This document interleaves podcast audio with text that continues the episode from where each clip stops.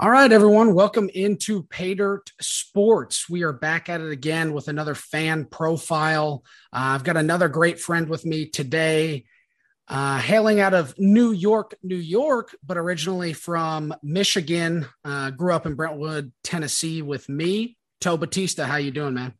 I'm good. I'm good, Truce. Thank you. Uh, thank you guys for having me on the show. I've been a, a listener for a while, and uh, excited to uh, you know chop it up with you.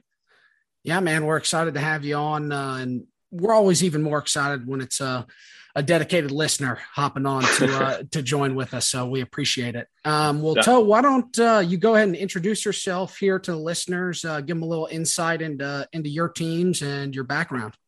Yeah, for sure. Um, so I grew up in Detroit.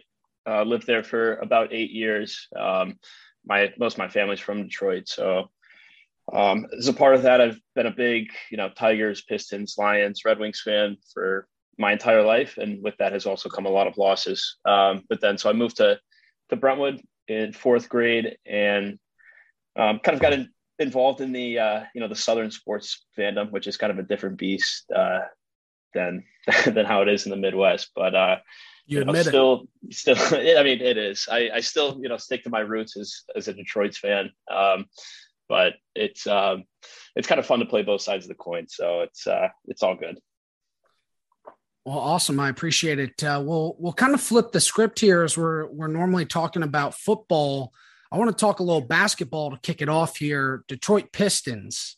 Um, obviously, not too great right now. Uh, but uh, before we get into the current state, I want to talk a little bit of history um, so you already mentioned kind of why you're a fan. You grew up in Detroit, but uh, why don't you kind of talk us about being a young Pistons fan and uh, who your favorite player was?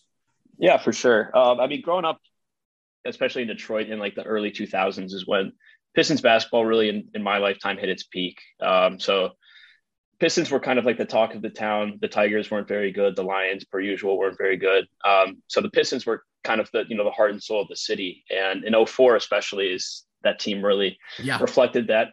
Um, so that was a very easy team to get behind. I think I was Ben Wallace probably like three years in a row for Halloween. Like I, you know, every single every single one of those guys was just not only a likable guy, but like, you know, this sounds dumb, but like played the right way. They were not of like I think it was one of the few teams where you know like none of them were perennial all stars, none of them were all NBA yeah. type guys. Um, so that was that was a great team.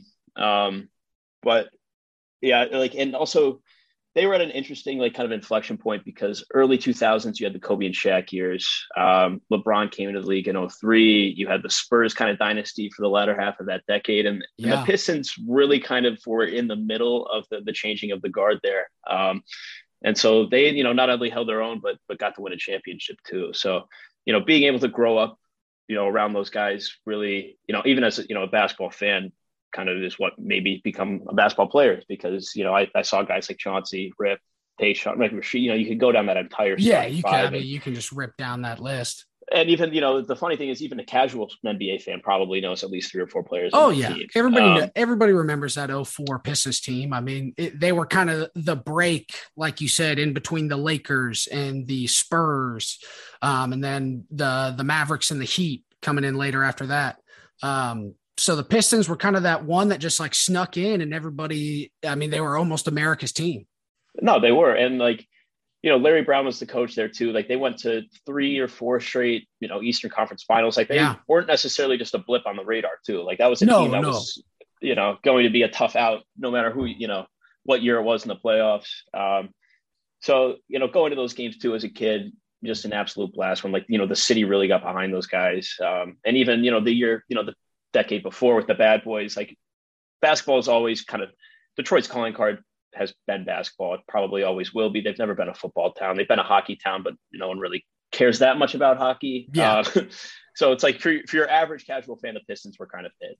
Um, you know, that has since decreased, but growing up there made it, um, you know, all the better to, to be able to root for those guys. Definitely. And uh, I, I always love hearing about the 04 team. And this kind of brings me to my next question here. Uh, so I had seen an article from Bleacher Report. Rip Hamilton guaranteed the 04 Pistons would beat the bad boy Pistons in their prime. What are your thoughts on that? Um, you see, like I, I, say all that to you know my spiel about how much I love that 04 team, but I, I have to you know tip my cap to the the bad boys mainly because like we talked about how that 04 team was kind of you know the pause between you know Kobe and Shaq and then Spurs and Cavs.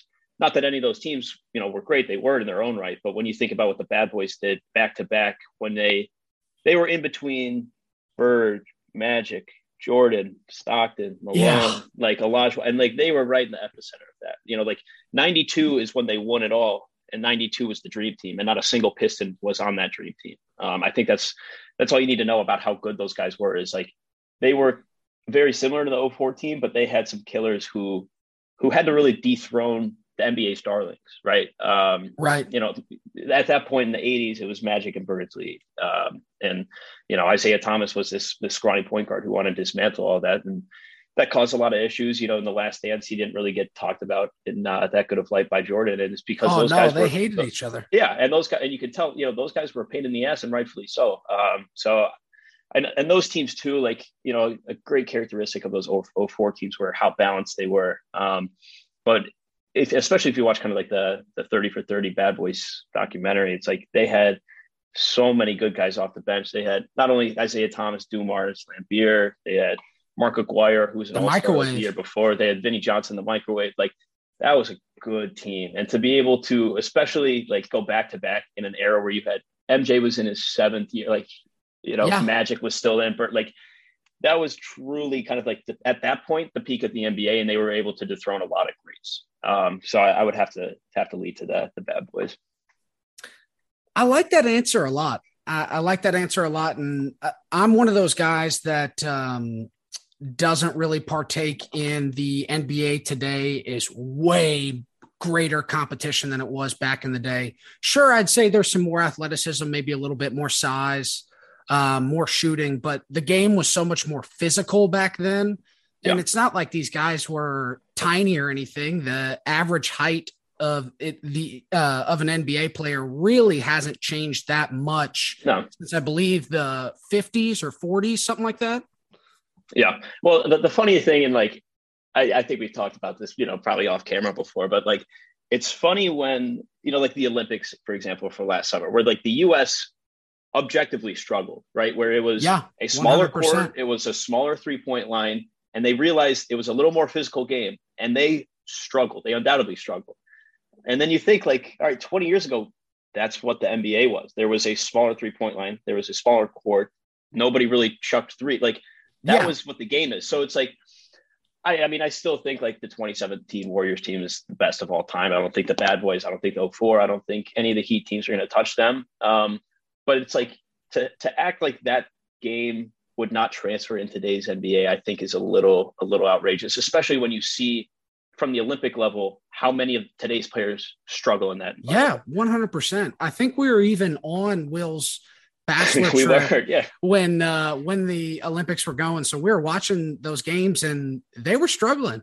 Well, that's the thing, and then you you look at these guys like and you're almost looking for answers. You're like, okay, they can, they should be able to shoot from anywhere. They should be able to get every rebound. But like, you realize, you know, while they have those advantages in today's NBA, you know, something that is never brought up in those kind of now versus then arguments is uh, they would have struggled playing, you know, probably defense in there or like rebounding where they're, you know, it's a little more physical. And you saw that in the Olympics. Um, so, I mean, like I said, like I, I, oh, you know, to bring it full circle, that's why I kind of like really appreciate that that 91 Bad Boys team, um, especially the amount of talent that was in the league at that time. Um, it was probably, you know, if probably, you know, they like to say like the 08 or, you know, 12 team, but either way, probably a top two era of NBA oh, basketball. Yeah. And they were able to go, to go back to back without an Olympian, which is pretty much unheard of in today's NBA as well. So, and th- that was also in the prime of, like you said, of that 84 draft that had Stockton,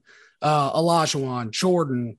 Um, Karl, was Karl Malone in that one or the next one? I don't know. You I think he was off, in the next one, but yeah, exactly. I mean, it's like pretty one. much you can any, rip off. You know, David. You know, like you can pretty much rip off any '80 or '90s basketball player, and the Pistons probably beat them on their way. Yeah, to the championship. 100%. Right. 100%. Um, and uh, yeah, so I kind of have a little more just uh, affinity towards that team for that reason. I like it. I like it. Um, well, I still do want to talk a little bit of recent basketball. Obviously, I'm a Grizzlies fan, so I really enjoy talking about recent basketball. Um, sure, you do.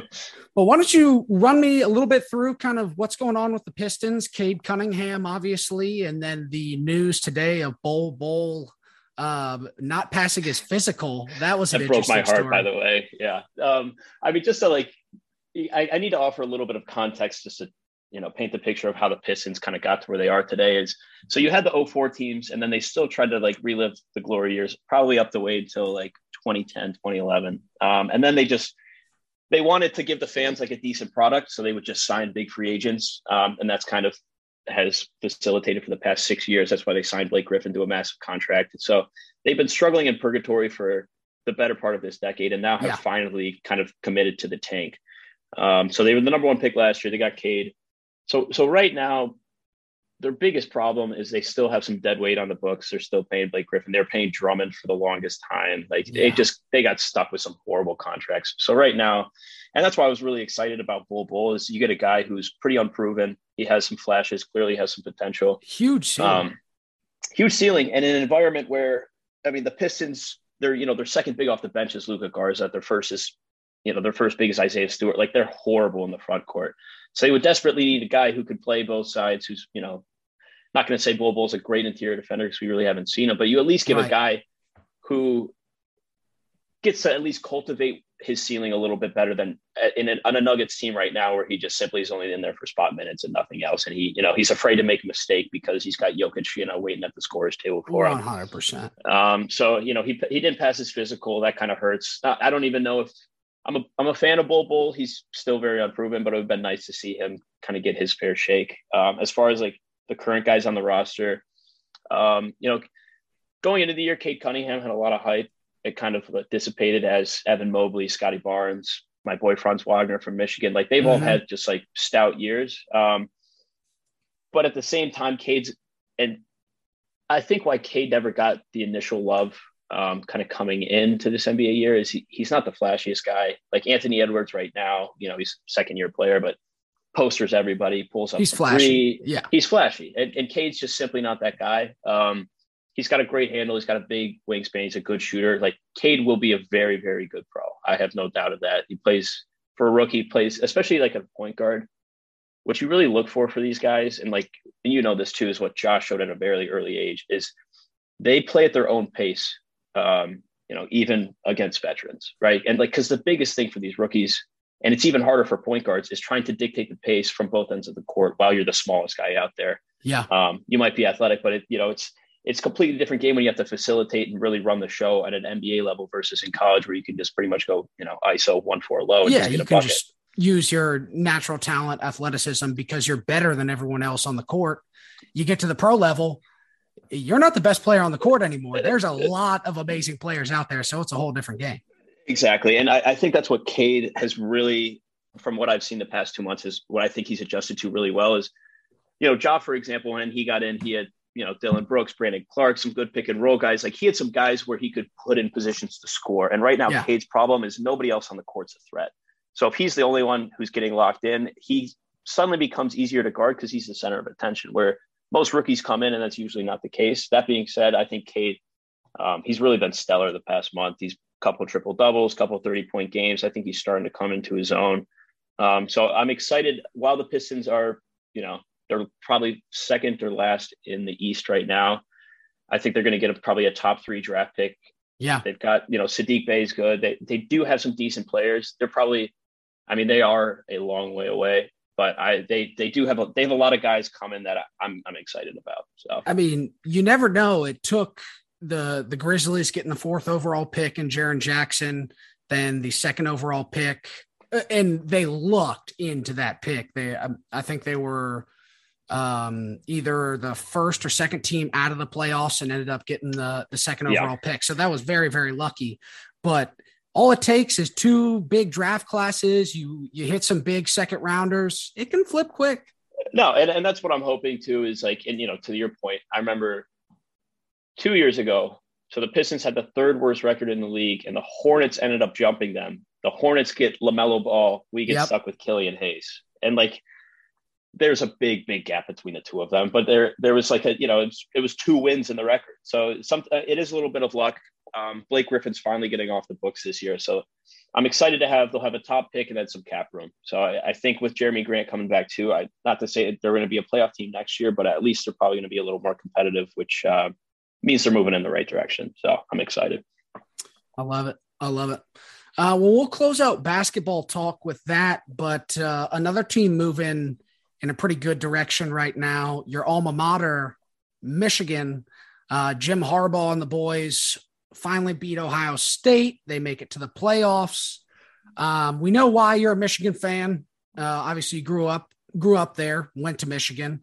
Uh, but like we did with the Pistons, why don't you talk about maybe some of your younger days, thinking about uh, some of those Michigan players um, before yeah. we get to the current uh, state? No, absolutely. Um, so I kind of grew up probably about 45 minute drive from Ann Arbor. Uh, my dad went to Michigan. Most of my family, um, like all of his siblings went to Michigan. So there was really no other option but to be a Michigan fan. Um, so Michigan football games were probably one of like, you know, the greatest moments. and I mean that probably in no hyperbole, you know, from, yeah. from five to 10. Um, and that was also at the time where, where they were good, where, you know, they had Chad Henne, Mike Hart, uh, Braylon Edwards. You know, they might not be household names to, to the average fan, but they they were dynamite back in the day. Like Michigan was pretty much a shoe in for the Rose Bowl. Jake Long or, on the offensive line. Yeah, you know, I mean Taylor Lewan is a little later, but you know he's a Titan now. Like they, Michigan has had a lot of good talent, um, and so you know that from 2000 to, to 2010, they they were a shoe in for a nine to ten win year every year. Um, so like with that and like with that is you have an expectation to reach nine to ten every year. Um, but it's also anything other that has always kind of been the monkey on michigan's back where it's been they, they've, they've been good but they've never been good enough to move the needle. And they, they brought jim harbaugh to be that guy. Um, and as someone who has been very critical of jim for ever since he's got there really uh, this year was probably not only saved his his legacy but kind of and, and, like that's the funniest yeah. thing about Michigan fans is like so you know Jim this is year 7 and he finally beats Ohio State but the feeling of beating Ohio State is something that is literally worth a 5-year extension as dumb as that is as dumb as that is it's 100% the truth like I talked about how you know growing up going to Michigan games was like you know some of the highlights of my life I mean this with no exaggeration when we beat Ohio State this year it was one of the happiest days of my life. Like, oh, I believe it. Like, I mean, and we've beaten them, we've beaten them twice since I've been alive. Um, and this was kind of my first time where I kind of understood the right, and it was like a game that actually had some some pretty yeah, big significance. And you had, you had graduated from Michigan at this point. You had been a student. You had been in the big house. I mean, like it's yeah, and, and like, and that's the thing is like, Michigan has had a lot of basketball success over the past ten years, any way you want to dress it up, they're a football school. They they really are. Um, so getting that win this year, going to the playoff, you know, winning the Big Ten, even though we got smoked in the playoff, just like, and again, it, it, it weirdly sounds like a moral victory, but it, it kind of goes to show how, how much Ohio State has really had our number pretty much our entire life. Um, so I think he he does have. It, it's going to be very interesting, in my opinion, what transpires the next two years, um, because this this Michigan team greatly overachieved. They really did. No one really thought they were going to be that good, um, and they lost a lot of guys. So, yeah. Well, and last year was an absolute disaster. Um, but with COVID, I mean, it, it, it truly did, I think, affect things more than people thought. Um, we're seeing the the flip of the script like Michigan, but then you can also look at a team like Indiana who had a huge year last year um, but then in turn was terrible this year. So yeah, it, and I, I think part of that too, and something I almost took for granted too, as as grumpy as a fan as I was last year, as you look at teams like you know Iowa State last year um, with Matt Campbell at the helm. Um, you look at Oregon, who's you know got I think Matt Cristobal's still their coach. Um, but like think, uh, Cristobal see, might be gone now. Okay. Um, I, he was there. He was there. Well, the reason I say that it's last yeah, year he was I wanted there. I wanted Harbaugh gone. Um, and you almost take for granted, especially being a, you know, as a spoiled Michigan fan, like nine and 10 wins is great. But like when that's your ceiling and your floor, it gets a little It, it was like Georgia, you know, Mark Richt years. Yeah. It's just like you know we're not good enough, then you're just simply not good enough. Um, so you see these guys who build something out of nothing. Um, the guy at IU did that last year as well, and then you see all these programs the next year just kind of decapitate. And you're like, oh, maybe I should be happy that I'm still winning nine, 10 games a year. Maybe like you know, getting out a coach who just had a good year.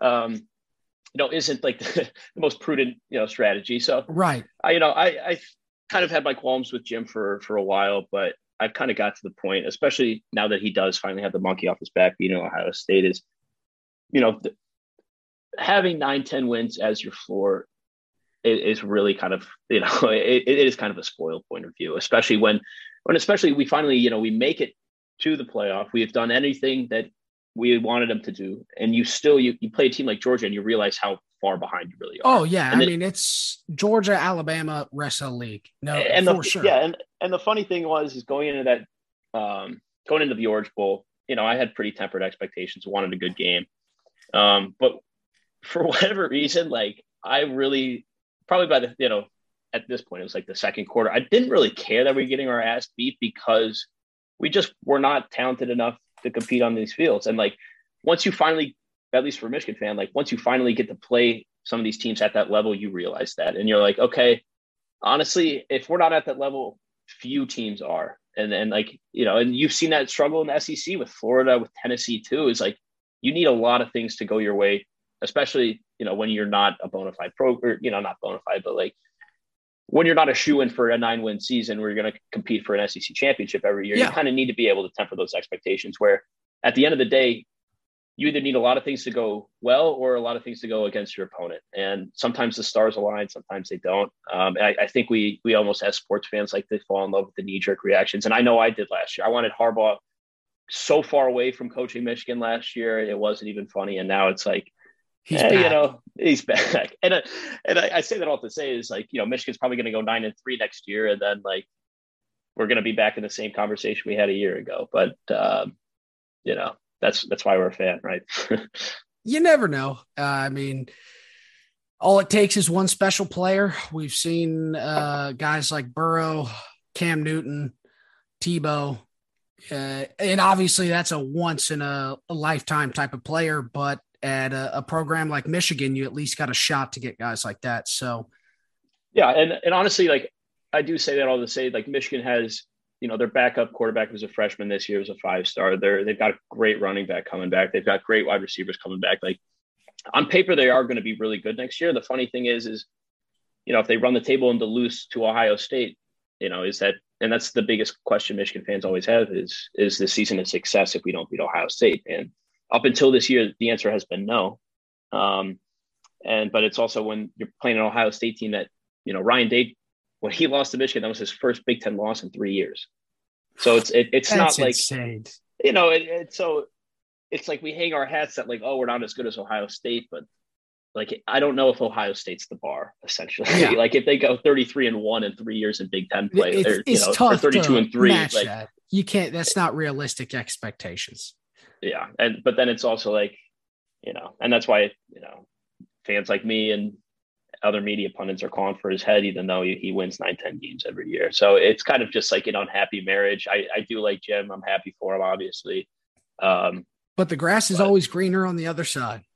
Well well that's the funny thing is every single offseason even when we went two and four last year harbaugh has been he's constantly in Schefter's like like oh there's been Colts fans who want Harbaugh. There's been Bears fans who are calling for Harbaugh. Yeah. there's Dolphins oh, there's, it's like crazy again with the Bears opening uh, up this year. Yeah and so it, it's funny because I've heard this for the past six years and like up until this point Harbaugh hasn't proved shit at Michigan so I always thought like nothing was going to happen. Um, and now that he's finally kind of crossed the mountaintop even though you know we got killed by um, you know, Georgia, but he, he won the Big Ten, beat Ohio State. It's like he almost doesn't really have that much to prove at Michigan anymore. I don't really think, um, you know, unless, again, the stars align, the national championship could be great. But it, it, almost is, in my opinion, if I was Jim, it's worth more of his time to go to the NFL. Yeah. Um, I mean, the Big Ten championship pretty much sealed it for him. That's all he needed it, to do. Exactly. And the, the thing is, is you can say what you want about Jim if you look at his track record, he really is a hell of a coach. Um, you know, he took he took Stanford, Stanford, who's horrible now, took them to Rose Bowls year after yeah. year. You know, Stanford was a one or two win program. Um, goes to the Niners, takes them to a Super Bowl. I mean, he took Michigan to a playoff this year. Like the, the guy does know how to coach. He's a winner. He's a spark. He knows that he knows, you know, how to put good people around him, uh, which is exactly in the NFL what you need. Um, he's not like an Urban Meyer who's just going to micromanage. And he used, you know, he he kind of used to be, and that's what our biggest issue at Michigan is. He tried to run everything, but he does have, he knows, like you were saying, he knows what it takes to be a winner. He's got a brother in the NFL who's a winner. Like he does come from great football pedigree, and he knows how to win at the highest level. Where if I'm an NFL GM, I would take a shot at him. If he left, I, it would make a lot of sense. I honestly think if there's any year to leave, it's this one um, yeah. on the stock side.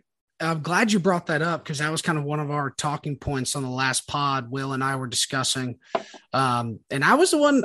I don't know. I think Harbaugh could end up at the Bears this year. Will wasn't so sure, uh, but we'll have to we'll have to see what happens. The, the hardest part for Harbaugh too is like, like when he gets hired at Michigan, his sole goal is to build a consistent program that is, in his eyes, competing for national championship. He finally, kind of broke through the door that now Michigan is back in the discussion. You know, three years ago, yeah. Michigan would be a, a, cute story where it's like, yeah, they lost to, you know, Michigan. They've got one loss going in Ohio State and we, you know, get our shit kicked in and, you know, we're 10 and 2 and move on. Um, but now he honestly has the program, especially from the depth chart recruiting class right now. Like Michigan is in a great spot for him to really cultivate his original vision. The thing is, is, is it a little, is it a little too late? You know, he's on year, he's going to be on year eight next year is it worth it to try to build out potentially a fruitless effort or does he jump ship? Um, personally like like i said i think it makes a lot of sense for him to leave but I, I, think the main reason he took the michigan job in the first place is like he could get an nfl and it's been shown he probably could get an nfl job anytime he wants. Um, yeah. so I, I i think he's and he's still semi young i think he's going to probably be at michigan for I'd say like another five years before he reevaluates. I just don't think after the year he had, I don't think it makes sense for him to leave now. It would have made sense for him to leave last year, the year prior, the year before. Right now, after his greatest year ever, I think he's the type of guy who wants to build upon that, not just uh, you know jump ship. So, I like it. I like it.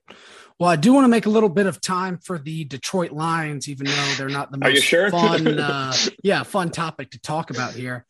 Um, but I did want to get in one last question about Michigan. Um, so, as a Tennessee fan, we all remember the Heisman that Charles Woodson won. Um, what are your thoughts on that? Did he deserve that?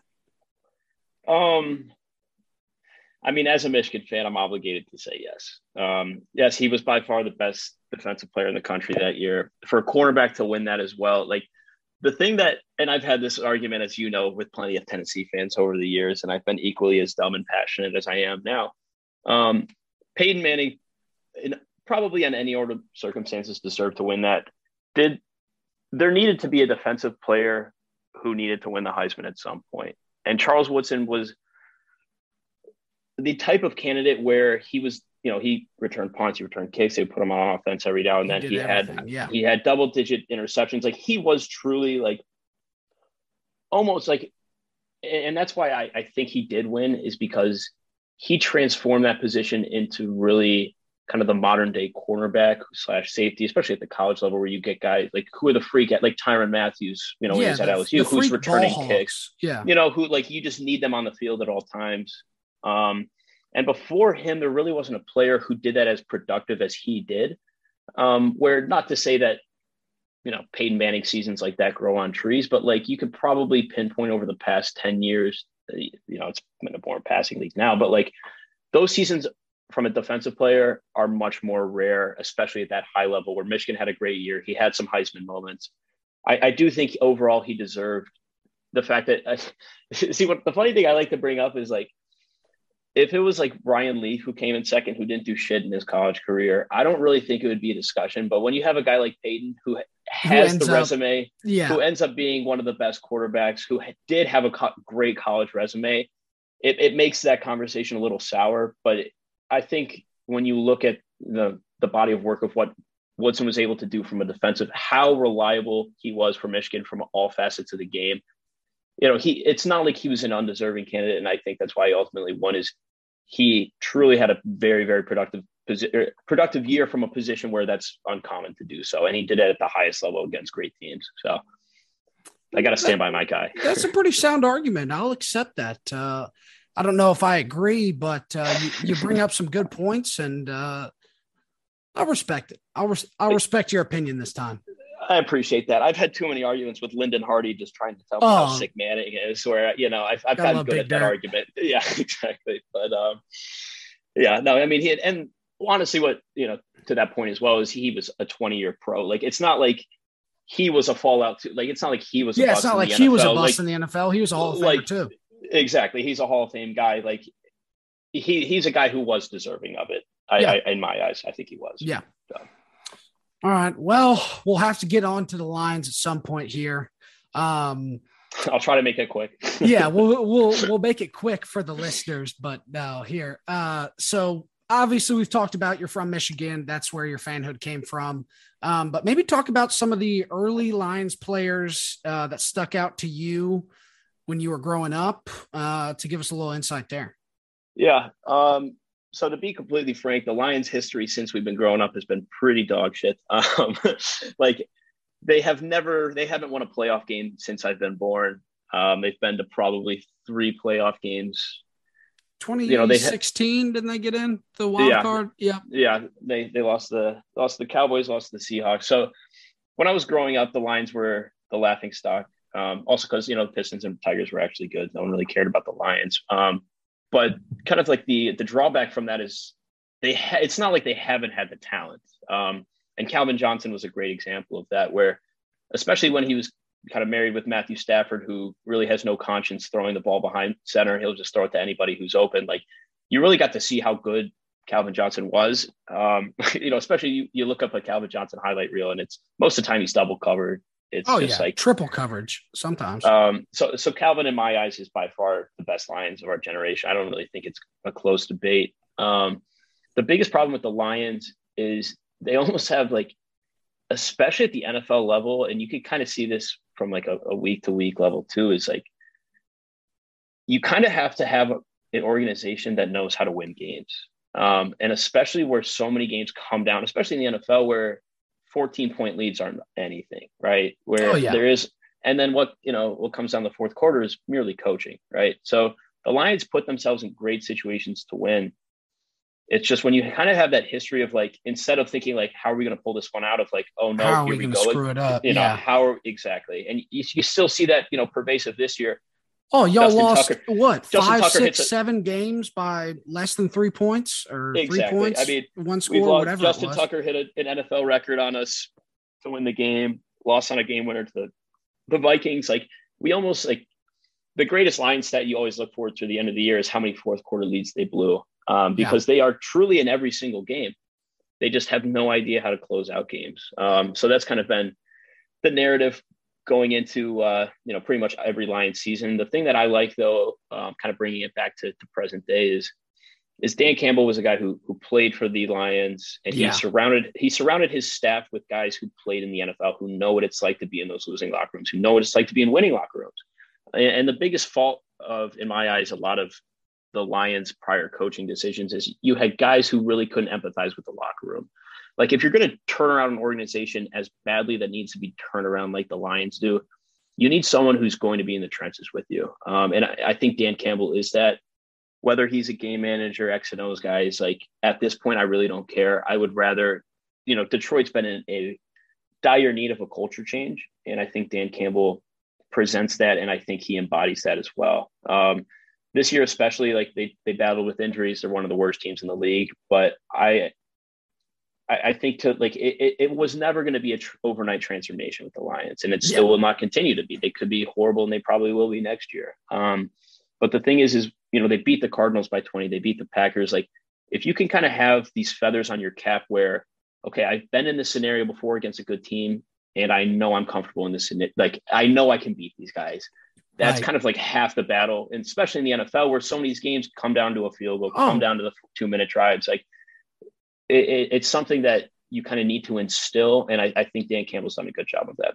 Yeah, and I think you're spot on with uh, talking about how you finish in the fourth quarter is so important in the NFL because it's a week to week league. every team is so good. There's professionals out there. Um, and just like the Lions, you can look at other teams like the Vikings, I feel like are another similar team that end up losing close ones, the Falcons.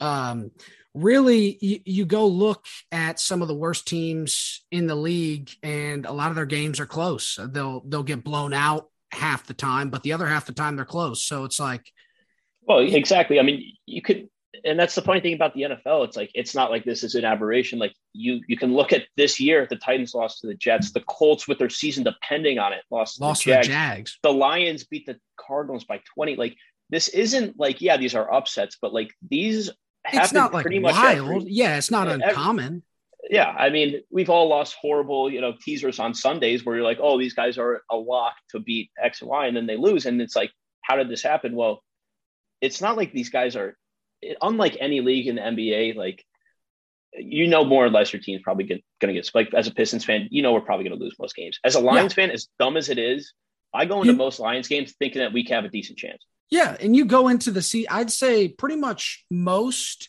NFL fans go into the season thinking their team is going to have a winning record.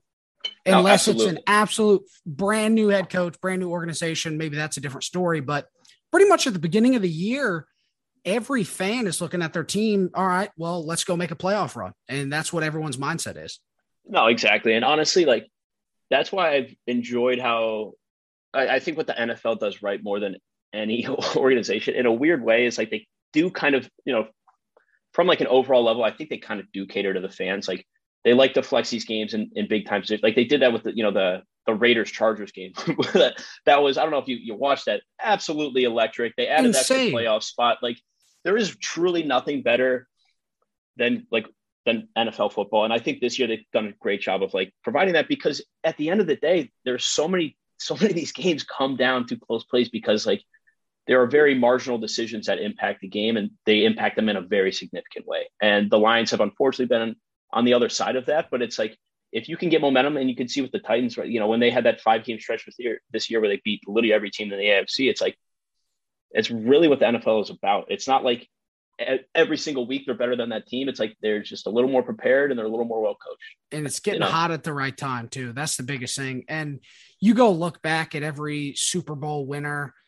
Um, the ball bounces your way if you win a Super Bowl. I mean, that's oh, absolutely. that's what it takes. You you look at Eli Manning, all the crazy things that had to happen, the helmet catch, the wrestling out of a sack on fourth and 20, and then uh, Brady, all kinds mean, of crazy stuff. You think about you know, you know the Chiefs who you know who won the Super Bowl two years ago when they they were literally down double digits, excuse me, double digits in every single playoff game. Yeah, like, oh, to the Titans. I remember that. They yeah. were down to the Titans. They were down to the Texans in their opener too. Like they were down against uh, who they beat in the championship. Uh, uh 49ers. Niners. Yeah, yeah, it's like, and that's the beautiful thing is, and you know why they win is, I mean, having a guy like Mahomes helped, but it's like they've been in that position where they they know what it takes to win. They, right? and, they and that's, never believe they're out of it either. Exactly. And, and that's something that it doesn't necessarily come from a home. It comes from the defense as well. It comes from the special teams guys. It oh, like, yeah, yeah. It, it is kind of a culture. It's a culture thing in the NFL. And it's like, I think a classic example, I just saw this stat, like Mike Tomlin for the past 20 years or however X amount of years he's been a coach has never had a losing record. Yeah. I saw that stat too. I mean, how, especially the Steelers were horrible this year.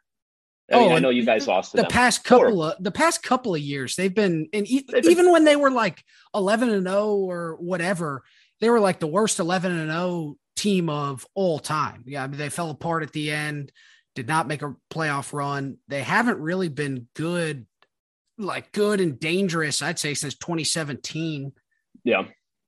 2018. Yeah. No, I mean for sure, but it, it just speaks to like the amount of churn that they get out of their you know, like obviously that for 20 years to never have a losing record is pretty much insane. But it also speaks to like kind of what they've instilled. It's yeah. like it's not like you know they they tied to the the Lions. They you know they beat you guys. Like they just find ways to win. And if you can do that at the NFL level, you're not maybe not going to win the Super Bowl every year. Like you know the Steelers have probably won once or twice, maybe in the Tomlin era. But it's like it doesn't. It really.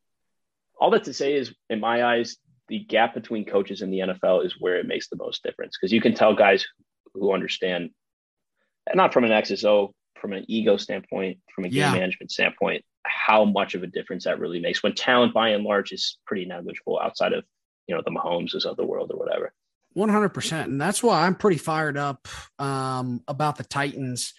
Vrabel, I mean, just the the way he prepares his guys and the the mentality they have in the locker room, and just the fight that they have on the field. How many fourth quarter comebacks the Titans have had? Well, I Um, mean, you, you know this too. Like being kind of like a you know an outside Titans fan. I'm not. Yeah, I'm a Lions fan first and foremost, but like I I do cheer for the Titans. And what I have loved seeing, especially since the Vrabel era, is like yeah, you've got the Derrick Henrys. Yeah, you know back in the day they had Chris Johnson, LenDale. Like they've always had kind of like talented skill positions. Their their defense is really it's. I mean, and it almost is like a little redundant to say because like they have been that good this year. Um, but it's like that's almost been a very overlooked part of their success is like you know the casual fan likes to fall in love with like you know the big players whatever but it's Yeah.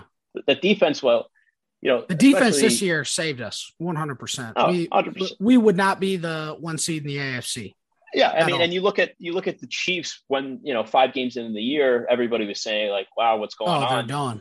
They're done. and it's then over. their defense turns it tightens up. Yep. and and like all that is is really like it's got to coach like from a defensive perspective like yeah you can have the aaron donalds you know you can have the jeffery simmons. You, you can have guys who really do make a difference but it's more of a cohesion if anything right? And like you can you can see teams like the jags who give up 50 to a patriots team that you know couldn't score 20 against themselves. Like you can see where teams kind of like just fail to and that's why again the steel to bring back the steelers like that's why they've always been so good. It's like if you can rush the quarterback and you can play decent defense, you're going to stay in a lot of football games.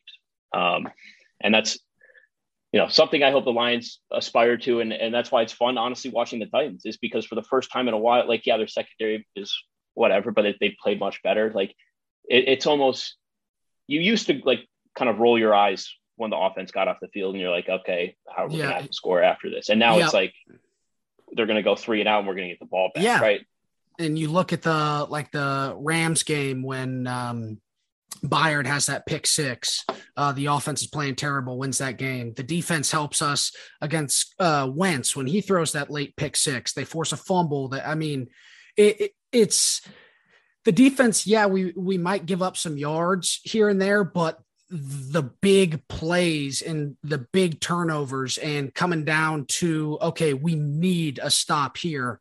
It, it, it's been fun to watch. Yeah, and and I think like you know this sounds dumb, but I think kind of the glorification of, of fantasy football has lost a little defensive flavor, where it's like the defense kind of will bail off or you know bail out. and Oh, then- and sometimes yes, it- we'll it's going to create the breathe- offense. it will breathe life into the offense more so than the offense breathing life into the defense. well, right? field Like- position matters so much, and that's all defense and special teams. Right. Um, and and that's why honestly it has been, uh, you know, I've, I've kind of jumped on the uh, the Titans bandwagon a little bit this year because like they, they have been truly fun to watch from that regard. And like you know you you'll watch the playoffs this weekend, like especially in the playoffs where you see teams like really kind of like tightening the playbook or you know trying to win more of like the muscle trenches game. Like you really see where those defenses come out. Or it's like the Bucs, for example, last year. It's like yeah they had Brady, Brown, Godwin, Mike Evans, Fournette their defense was elite in that Super Bowl, and that's Yeah. what eventually makes them win. So, and that's where you know, I, I do think, you know, the Titans, you know, time will tell. I think they're going to be great in the playoffs, but like at the end of the day, I their defense is going to be the one that's going to have to step up here, and so it's going to be fun to see how that uh how that unfolds here. I like it.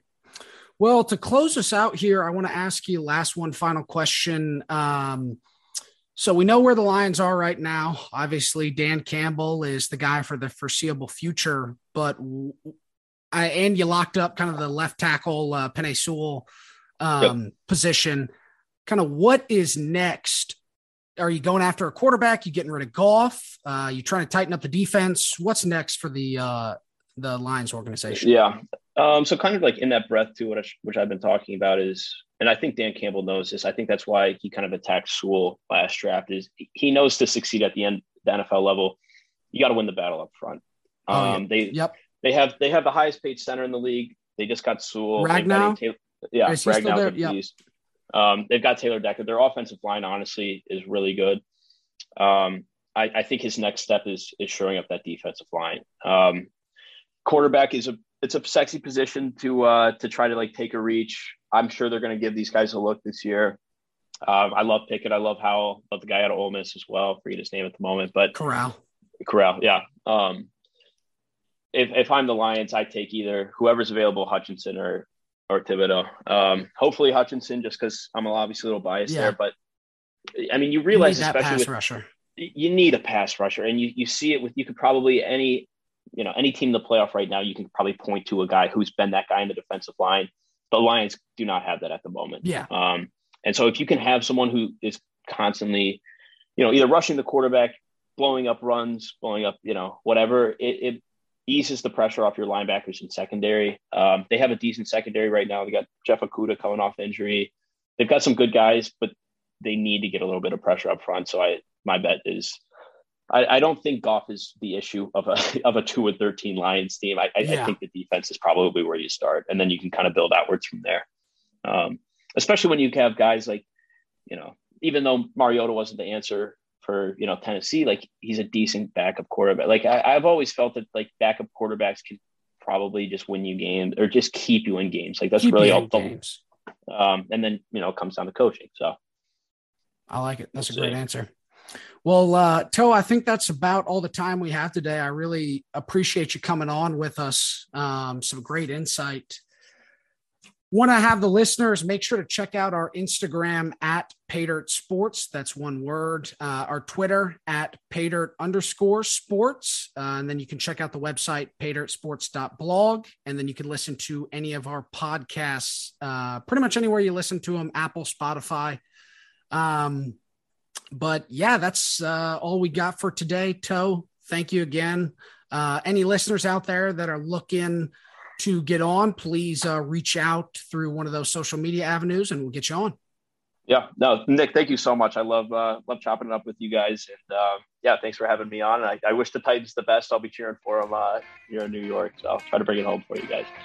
Awesome, good talking to you, man. Yeah, you as well, buddy. Take it easy.